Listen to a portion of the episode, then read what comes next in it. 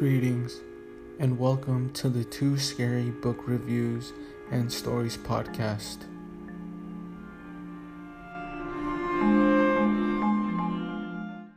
The year was 1956. The expedition into the Amazon rainforest was underway and going well.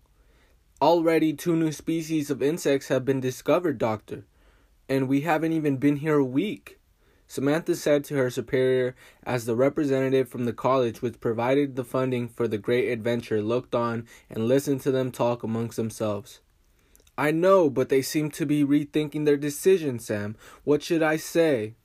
asked the entomologist in charge, even though he's always been a pushover when it came to shove. Well, sir, I believe if you allow us to continue the expedition, say, another three months, we can make some progress said the timid entomologist to the cold scholar standing before him. Doctor, I have told you, it is not up to me. The higher ups have decided to cut the expedition short due to budget cuts. The representative was fainting a glum mood as if he really felt sympathetic towards the two scientists. How much time do we have then? asked Samantha, clearly flustered by the entire conversation. You have until the end of the month to finish whatever work you have going on, and then you must clean up and be back in Oxford by the beginning of the semester. He held out his hand to the doctor. Are we understood, doctor? Yes, we are. The doctor said contemptuously, but his eyes were averted. The men shook hands, and the representative tipped his expensive looking hat to acknowledge the doctor's assistant. Then he turned and left the tent headed towards the jeep he drove to deliver the news.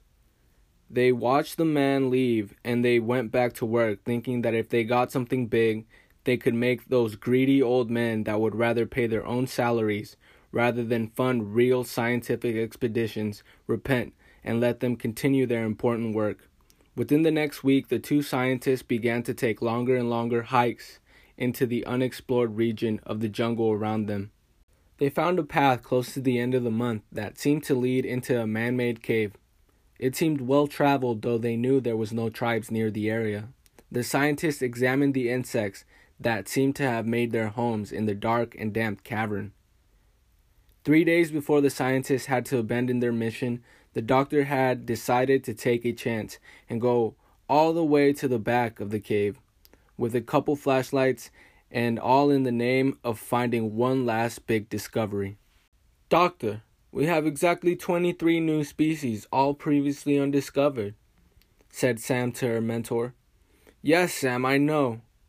But it's not enough. We have to make a final effort, or else our work will never be truly recognized.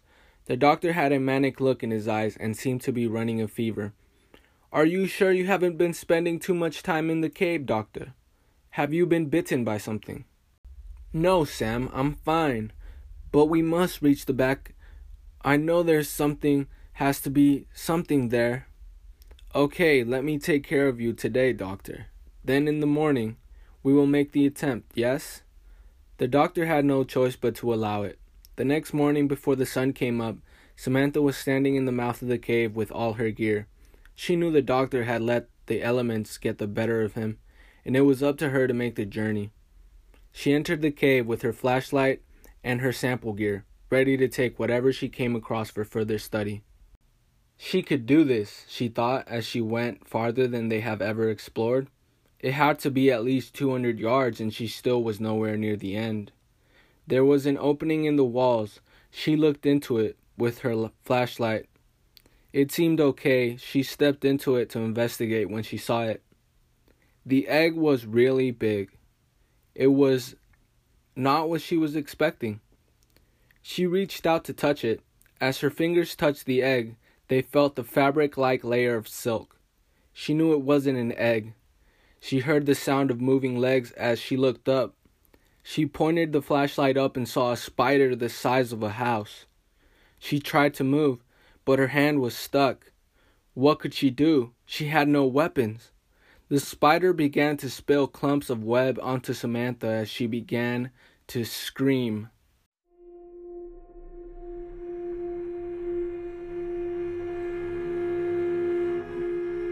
This has been a reading of The Egg by Stephen Osegueda.